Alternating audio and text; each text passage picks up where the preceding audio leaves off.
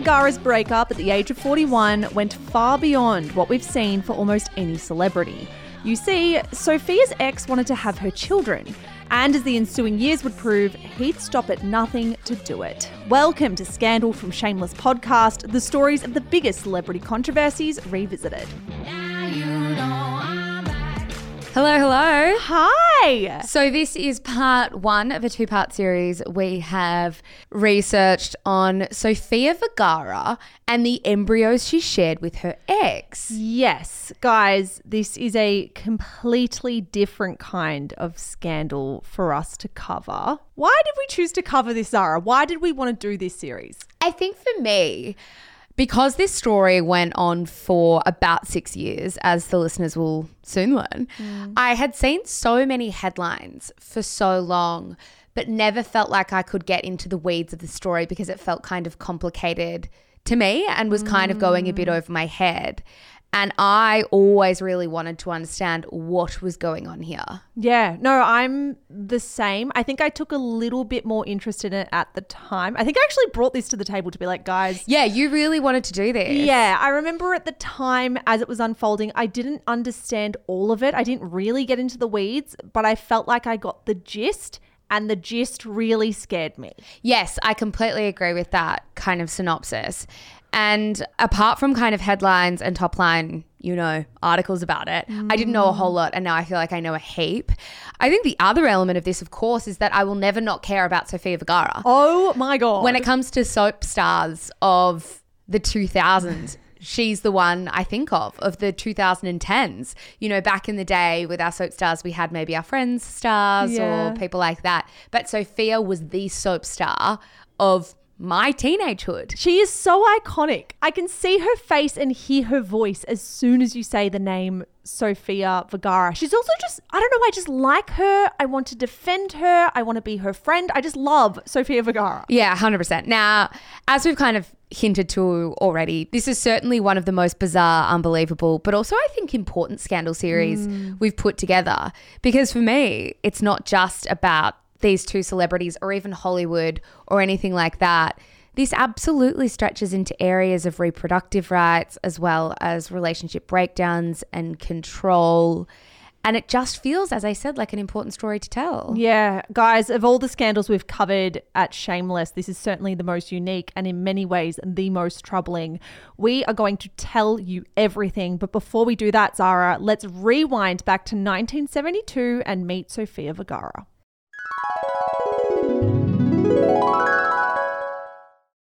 Alrighty, Mish. So Sofia Margarita Vergara Vergara was born in 1972 in Colombia.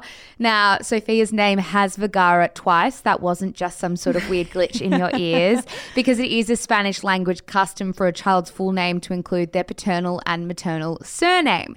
Now, her father was a cattle farmer and her mother was a homemaker. And Sofia is one of their six children. Yeah, we don't know much about Sofia's early childhood, but we do know that she was raised Catholic and attended a Catholic school in her teenage years. We also know that her parents had a pretty tumultuous relationship throughout her childhood. Speaking to Parade magazine years later, she said, My parents were together on and off until they divorced in 93. Fighting, leaving, coming back. Such craziness is worse than divorce. People shouldn't stay married because of the kids. That's torture for everyone. Yeah. Now, when she was 17, she was discovered while she was walking along a beach in her coastal hometown in Colombia. Not surprising because she's the hottest person under the sun. I'm just thinking, like, if only I've walked on many a beach and this has never happened. Sofia said she was apprehensive about appearing on her first TV commercial, but her Catholic school teachers actually gave her the go ahead to skip school so she could take the job, which, by the way, was for Pepsi and aired in Latin America. Pretty big get for her first ever ad. How could you even go bigger than Pepsi? I feel like that's beginning with the best of the best. For sure. Sofia also told Parade, they said, Oh, let's take a picture of you. We're looking for somebody for a Pepsi commercial. I was like, No, the nuns will kill me. I was in my senior year. And my mother said, Yeah, take the picture. now, when Sofia was 18 years old, she actually married her high school sweetheart, Jose Gonzalez, and at 19, she gave birth to their son, Manolo. Now, while Sofia and Jose's marriage was short lived, they actually divorced in 93 after two years of marriage. And truthfully, we don't know a heap about it. She's since said that they actually have a pretty good relationship as co parents mm. and that Jose would go on to stay with her when he visited the US. Yeah. At this time, Sofia Vergara actually had ambitions to become a doctor. She said, What I was really interested in was medical school. But my husband and everyone around me said, You're a woman trying to have a family. You can't be a doctor on call. The next best thing was dental school. So Sofia enrolled in dental school in Colombia, where she studied for two years. She was just shy of graduating by a couple of semesters when she really tried to pursue a career in show business full time. Yeah, I mean, as it turned out, Mish, she was juggling a lot, and it's no surprise mm. she wanted to kind of pick one lane. She'd been doing dental school, motherhood. She had a marriage, she had a career as a model and actress. So by 1995, she'd actually landed a job as a host of a Spanish language travel show at just 23 years old. Yeah. She's so young to be juggling all this stuff. If you said to me, you've got dental school or hosting a travel show, I know which one I'm picking. Yeah, probably the travel show. Now, Sofia was really successful as the host of that show, and her career only went from strength to strength throughout the 90s. Only in her personal life, Sofia really did encounter tragedy in 1998. In fact, her entire family would relocate to America, Zara, after her brother was murdered in gang violence. Yeah, so awful. So, as you say, in 1998, her 28 year old brother, Rafael, was fatally shot during an attempted kidnapping. Now, we don't know much about the details of his murder, but Sofia has said since that her family knew they were kidnapping targets due to their success. She also noted that Rafael normally had bodyguards, and on the day he was murdered, had actually ventured out alone. Just harrowing stuff. Now, after that, Sofia and her son, mother, sister, and younger brother all relocated from Colombia to Miami. Sadly, after Rafael's murder and the family's relocation to the US, her little brother would actually go on to struggle with drug and alcohol addiction, and it actually resulted in him being arrested nearly 30 times over the course of the next 10 years. So much trauma in the one family to yeah. lose one brother to murder and then while your younger brother is dealing with that for him to slip into drug and alcohol addiction and a life of crime. Like, it's just completely unfathomable. As a quick aside, following three arrests in a single month for marijuana related charges in Feb 2010, an immigration judge did order that Sofia Vergara's little brother be deported back to Colombia. She explained to Parade magazine After Rafael died, my little brother had a rough time. They were very close. He started with alcohol, then pot, onto cocaine to crack. Now he's like another person. To see somebody dying over 10 years, little by little, that's the worst punishment. With so many bad things happening, it creates a tough skin. Yeah, it absolutely would. Mm. Now, let's get back to the timeline very quickly here. By 2000, Sofia was 28 years old. She was living in Miami with her family and her son. She was also hosting the Latin inspired dance TV show called Club La Bomba. Now, things were going pretty well for her work wise, but unfortunately, more bad news was on the way for Sofia. Yeah, just two years after her brother was murdered, she got diagnosed with thyroid cancer. She went to her GP, which sounds like just a normal checkup, and he actually felt a lump in her throat which led to her diagnosis. Of that, she said, When you're young and you hear the word cancer, your mind goes to so many places. But I tried not to panic and decided to get educated. I read every book and found out everything I could about it. I was fortunate to have caught it early and to have the support of my doctors and, most importantly, my family. Now, Sofia underwent surgery and had radiation as a follow up treatment. Now, the surgery and radiation therapy worked really well, and she went into remission. She actually didn't reveal reveal her diagnosis publicly until over a decade later. She later explained, I didn't want publicity because of the cancer. Having cancer is not fun. You don't want to deal with anything else when you're going through it. When you go through something like this, it's hard, but you learn a lot from it. Your priorities change. You don't sweat the small stuff, and it had a good ending. Thank God. She needed a good ending. For sure. Eventually, she actually went on to establish a cancer center in her hometown in Colombia. Of that, she said, I visited the cancer ward of a hospital in Colombia, and parents were just sitting on the floor while their kids were being treated. When you're a mother and your kid is sick, you feel it yourself. I wanted to set up a comfortable place for parents. Now, a 28 year old Sofia Vergara did not take much time off to recover from cancer. It doesn't really sound like she took much time off at all because after her hosting job on Club La Bomba wrapped up, she had a handful of gigs, including guest roles on American sitcoms My Wife and Kids and then Eve and Rodney. But arguably, her breakthrough roles were in the films Big Trouble, which was alongside Tim Allen and Zooey Deschanel, and then she was also in another film called Chasing Papi. Yeah, so Sofia was doing quite well in her acting career in Hollywood throughout the mid 2000s, but it wasn't until 2009 that her career really took off when she was cast in a little sitcom called Modern Family. Now, in the show, Sofia played Gloria, of course, a passionate Colombian immigrant who married wealthy businessman and family patriarch Jay Pritchett. Did you watch Modern Family?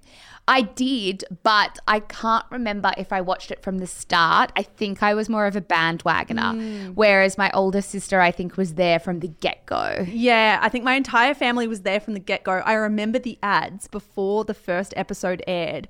On Australian television, it was like the number one show in the US and like find out what the whole world's raving about. Yeah, right. And we'd all watch it sitting around together as a family activity. It is very funny. It's so one of those shows where every so often scenes will pop up on my TikTok or you know on my social media feeds and I will be cackling Yeah. because it's incredibly funny.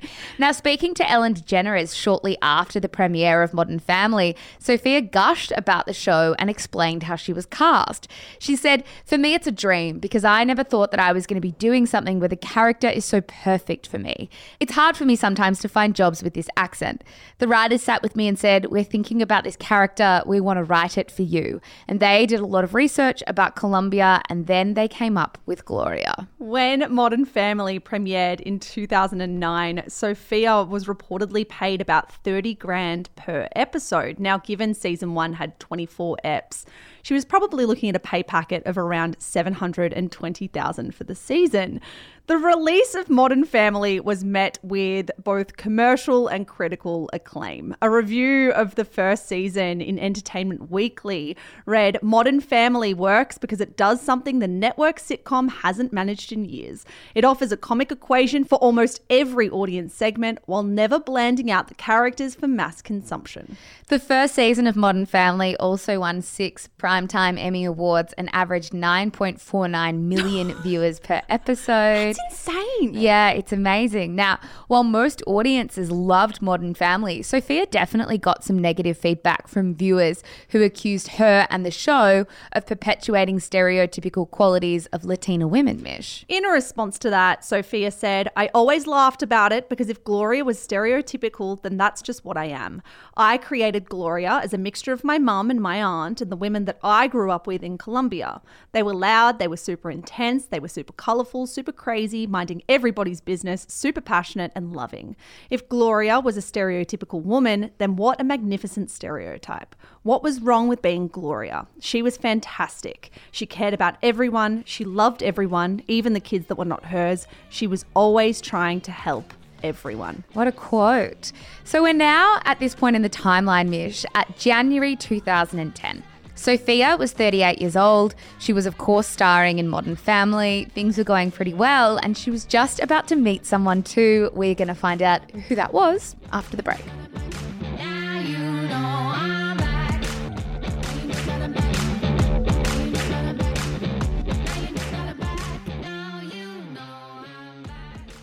All right, Zara. As you said, Sofia was 38 years old when she met a man who would become a pretty important figure in her life for years to come. Nick Loeb was an American businessman, actor, and descendant of the extremely wealthy Loeb and Lehman families. Yeah, now it's hard to stress just how wealthy Nick Loeb really is. He grew up in his father's five story townhouse in New York City. His entire family on both sides is like peppered, right, with CEOs, chairmen, and like otherwise very important and influential mm. people. For example, his uncle was chairman of the Seagram Company, the parent company of Universal Studios. His father was a former US ambassador to Denmark. Just power in all forms. Yeah, just one of those families, right? Now, Nick's parents divorced when he was just one year old, and his father gained custody over Nick as his mother was actually struggling with mental health issues at the time. Now, Nick actually lost contact with his mother, but did reconnect with her when he went to college in New Orleans. He didn't have an amazing relationship with his dad either. He did tell the New York Post that as a kid, his dad, and I quote, yelled a lot. It just got to the point where we would barely communicate. Mm, when Nick was just 21 years old, though, he would encounter a family tragedy of his own. His mother actually fatally shot and killed her third husband, Jeff Bauer, then turned the gun on herself. So it was a murder suicide. After his mother's death, Nick didn't talk to his father for two years and lived off his trust fund alone. It was reportedly worth a few million dollars. Of this time, he told the New York Post, After my mother died, I was so emotional. I think I directed it as anger towards my dad. From there, Nick went on to intern at his uncle's Universal Studios, where he did work as a production assistant on the film Primary Colors. During this time, Nick actually said that the actress Emma Thompson became like a mother to him.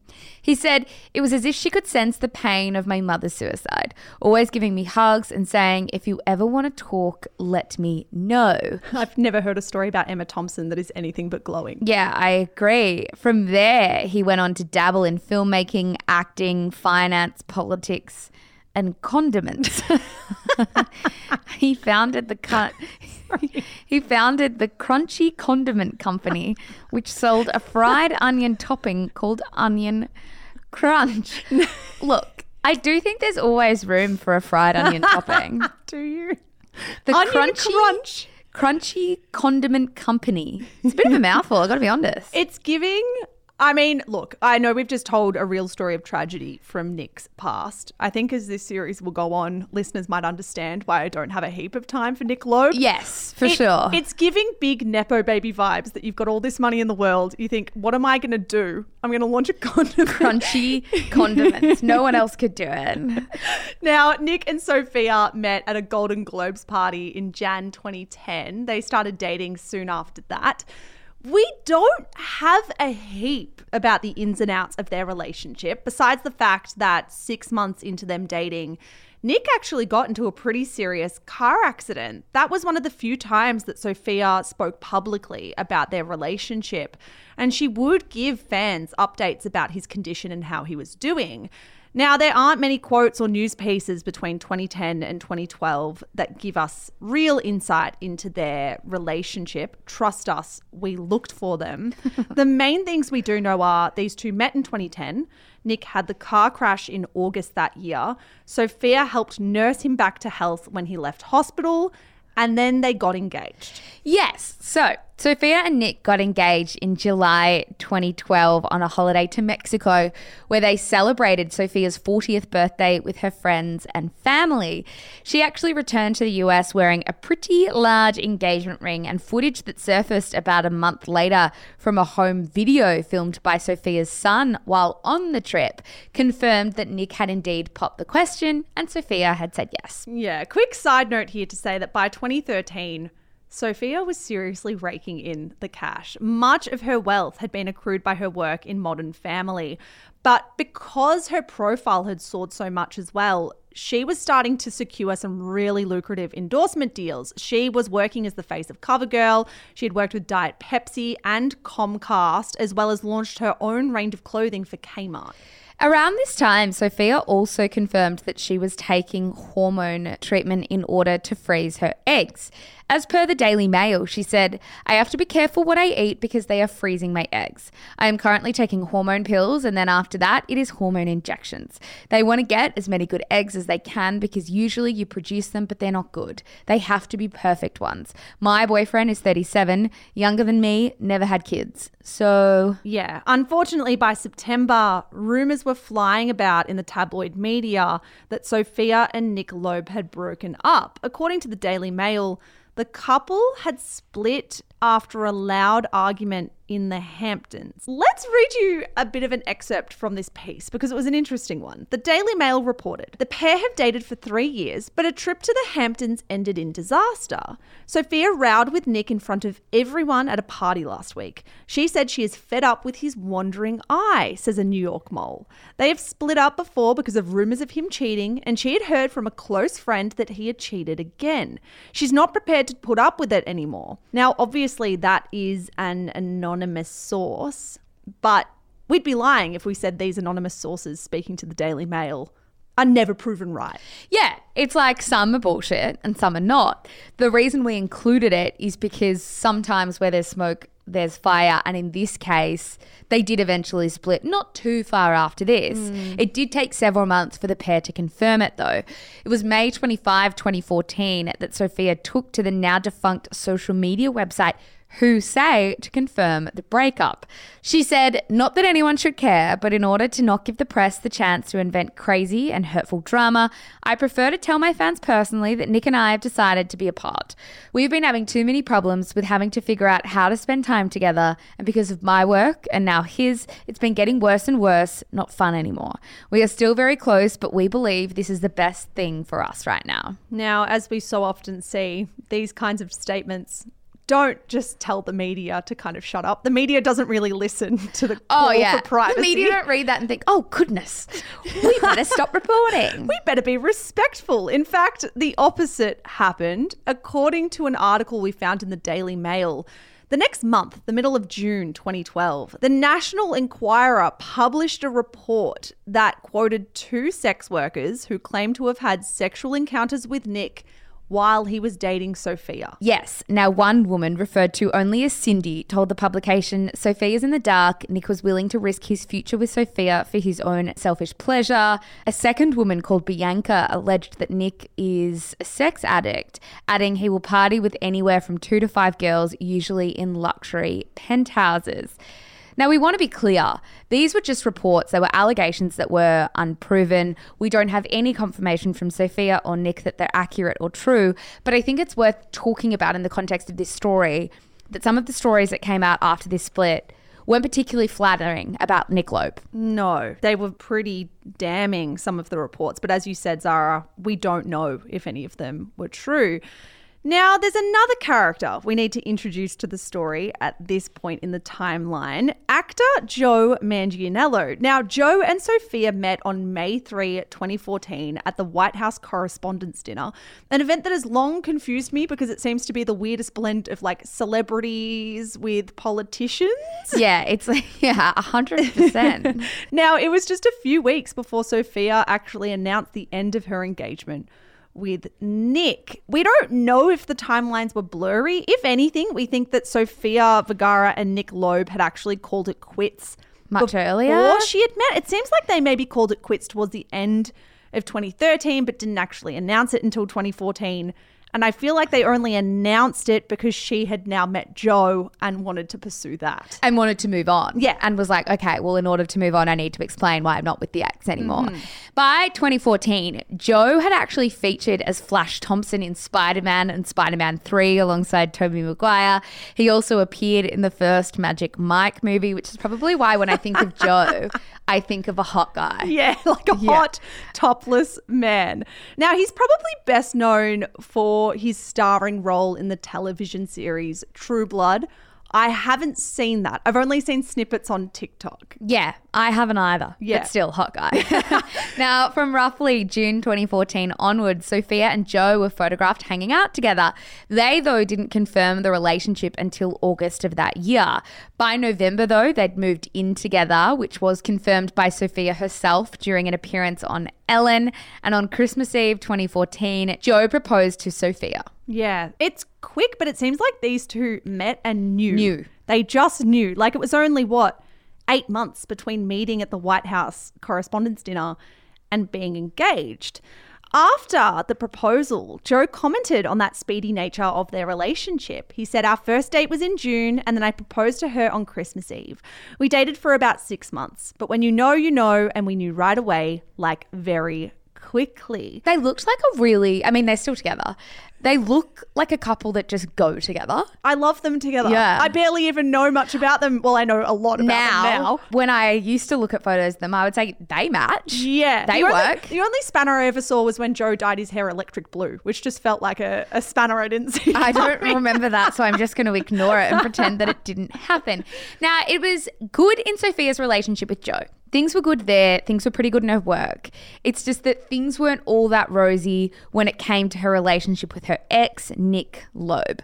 On April 15, 2015, when Sofia was 43, the tabloid website In Touch Weekly broke the news that Nick Loeb was suing her in order to prevent her from destroying her fertilized eggs they created when they were a couple back in 2013. Now, our listeners might remember a couple of maybe 10 minutes ago, we were talking to you about how Sofia gave an interview in 2013 saying she was taking hormones to freeze her eggs. She was freezing them with Nick. They had split, and suddenly Nick didn't want her to destroy the eggs and was going to sue her over it. Yeah, well, they're fertilized eggs, right? So this is his sperm fertilizing her eggs. Yes. So they're embryos. Now, as per TMZ, court documents obtained exclusively by In Touch reveal that just six months before their split in November 2013, Nick and Sofia had embryos created as a result of his sperm and her eggs being fertilized. It feels like a science year nine, year nine biology class. Nick, who filed the suit under the pseudonym John Doe, seeks to ensure that the female embryos are not destroyed, but Jane Doe, Sophia, refuses to agree to their preservation under all circumstances. The news piece went on.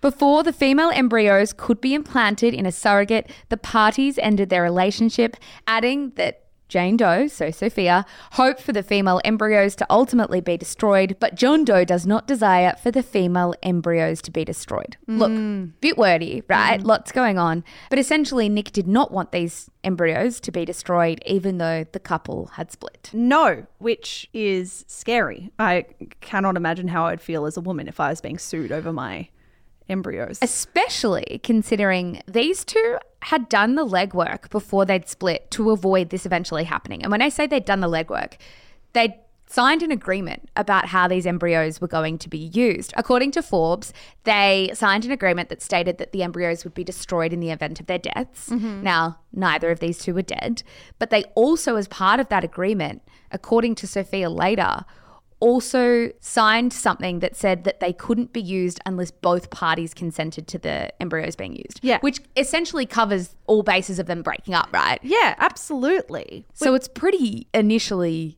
scary. and confusing that Yeah. this can even be pursued. Now, the court documents also saw Nick allege that Sofia had been physically abusive towards him on multiple occasions. The report reads According to the papers, Sofia punched him in the face on two occasions, kicked him, and threw her phone at his head. She also routinely bullied him, calling him a loser, worthless, and other degrading names. On April 17, 2015, Sofia released a statement via her attorney in response to those allegations. As per People, the claims made against Sofia Vergara by Nick Loeb are uncredible and hold no merit. Vergara has never wanted to destroy her embryos. The agreement signed by Vergara and Loeb in November 2013, when the embryos were created, states that no unilateral action can be taken with regard to the embryos unless both parties consent. The statement continued Vergara has never suggested that she wished to have the embryos destroyed. She has always maintained that they be kept frozen a fact of which Loeb and his counsel have always been aware, despite Loeb's statements to the contrary. Vergara, who has happily moved on with her life, is content to leave the embryos frozen indefinitely, as she has no desire to have children with her ex, which should be understandable given the circumstances. It's really interesting to me that there's this statement of she doesn't want them destroyed, but she does want them on ice indefinitely. Yeah, so it sounds very much like to me anyway, and I know there was a lot of jargon in the above quotes, but Nick was fighting to keep the embryos frozen no matter what. With it looked like the motivation to eventually to bring them to term via a surrogate, which was always their plan.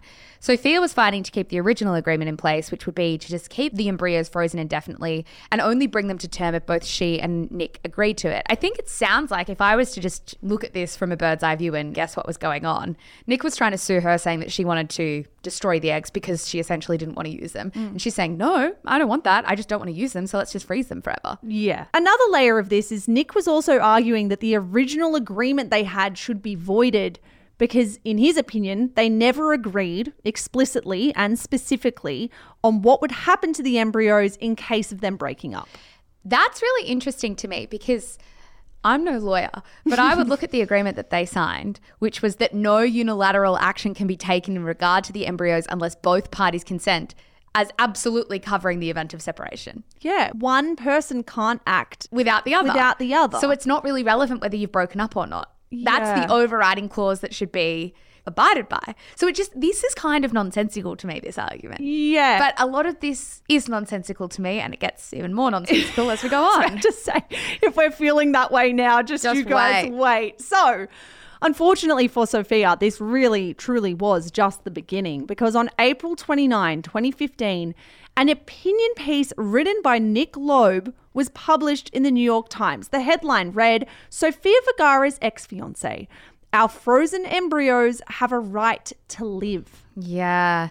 This piece is a lot, but we're going to try and break it down for you. In the piece, Nick alleged that his case had gotten so much attention not just because Sofia was a very famous actress, but also because embryonic custody disputes raise important questions about life, religion, and parenthood. I think you can imagine where this is going. Mm. He wrote, When we create embryos for the purpose of life, should we not define them as life rather than as property? Does one person's desire to avoid biological parenthood, free of any legal obligations, outweigh another's religious beliefs in the sanctity of life and desire to be a parent? A woman is entitled to bring a pregnancy to term even if the man objects. Shouldn't a man who is willing to take on all parental responsibilities be similarly entitled to bring his embryos to term even if the woman objects? He went on. Many have asked me, why not just move on and have a family of your own? I have every intention of doing so, but that doesn't mean I should let the two lives I have already created be destroyed or sit in a freezer until the end of time. So there it's becoming very clear it's not just that he doesn't want these embryos destroyed. He it's becoming them- very clear now that he wants them to be children. Yeah, he wants To bring them to life. Pay a surrogate to carry these embryos and give birth to daughters he would share with Sofia. Yep. In the piece, Nick alluded to a somewhat Catholic upbringing as he wrote that he was largely looked after by his Irish Catholic nanny, Renee, who would take him to church a lot. He also wrote about a former girlfriend who chose to have an abortion, a decision that he said was entirely out of his hands, and also touched on the fact that he and his former wife, not Sofia, but former wife's failed attempts to get pregnant, even with external help from a fertility specialist. Right, that's all very it- sad, but like throwing a lot at this. I'm Catholic. My ex girlfriend had an abortion that I didn't want, and my ex wife couldn't get pregnant. How is that relevant to not. the agreement you signed with Sofia where neither of you can act unilaterally? Anyway, he went on. He wrote, The difficulties we had made me feel more than ever that the ability to create life was special. In 2010, I met Sofia. Her career was about to take off, and I didn't want to pressure her as I wanted her to fulfill her dreams and reap the rewards of her hard work. When we got engaged in 2012, I began to push for children. As I said in my complaint, my fiance insisted that we use a surrogate. With her eggs and my sperm, we created two female embryos. I was so excited once the lives were created that I began to suggest the names we could call our girls. The first embryo we implanted didn't take. The second time, the surrogate miscarried and I felt crushed. He went on. A year later, we tried again, creating two more embryos, both female. But as we began to discuss other potential surrogates, it became clear once more that parenthood was much less urgent for her than it was for me. We had been together for over four years. As I was coming on 40, I gave her an ultimatum. When she refused, we split up. The piece went on. A few months later, I asked her to let me have the embryos, offering to pay for all expenses to carry our girls to term and raise them. If she did not wish to share custody, I would take on full parenting responsibilities and agreed to have her declared an egg donor. She has refused. Her lawyer has told reporters that she wants to keep the embryos frozen indefinitely. In my view, keeping them frozen forever is tantamount to killing them. Mm. He finished his piece by saying, This month, Renee, the woman who is essentially my mother, passed away. I had imagined that she would be alive to see my children and play with them. I pray that it won't be too late for my father, who will be 85 in May, to see his grandchildren. I take the responsibility and obligation of being a parent very seriously. This is not just about saving lives, it is also about being pro parent. Okay. Where do mm. I even want to begin? I think one thing that really stands out to me is this idea from Nick in this piece that his only viable option of becoming a dad is to have children with Sofia. Also, the idea that she could just be an egg donor. We'd consider you an egg donor. You're talking about this publicly, and she's a world famous celebrity. Can you imagine if these children were brought into the world? It's not the same relationship as just any egg donor. Everyone will know they're her daughters. And imagine the pressure of that. On top of that, they live in the US where you can pay for egg donors, you can pay for surrogates. There are so many options at their disposal, particularly given his financial status, that would enable him to become a father with a woman who is consenting. The obvious question to me is why is this the hill that you're dying on? Why are you doing this to your ex who's moved on and seems very happy? And what is it about? Is and it what is this about? Yeah, is this about you becoming a parent or is it about a bit more than that? And I think what's most devastating about this story and also most fascinating is that becomes clearer and clearer to me as it goes on because you might be thinking, surely this is as far as an ex boyfriend can take a disagreement like this one.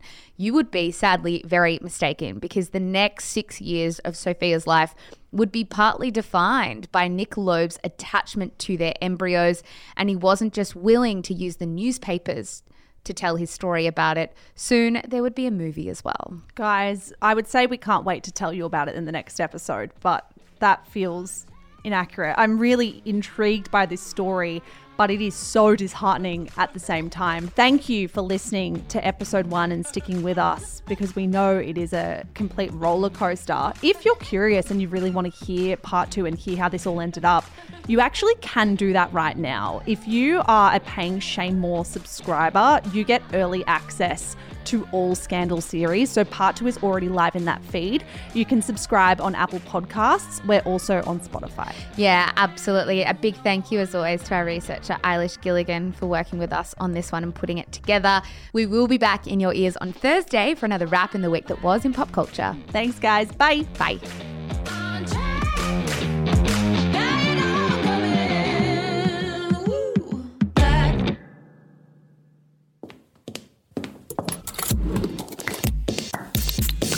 Shameless Media.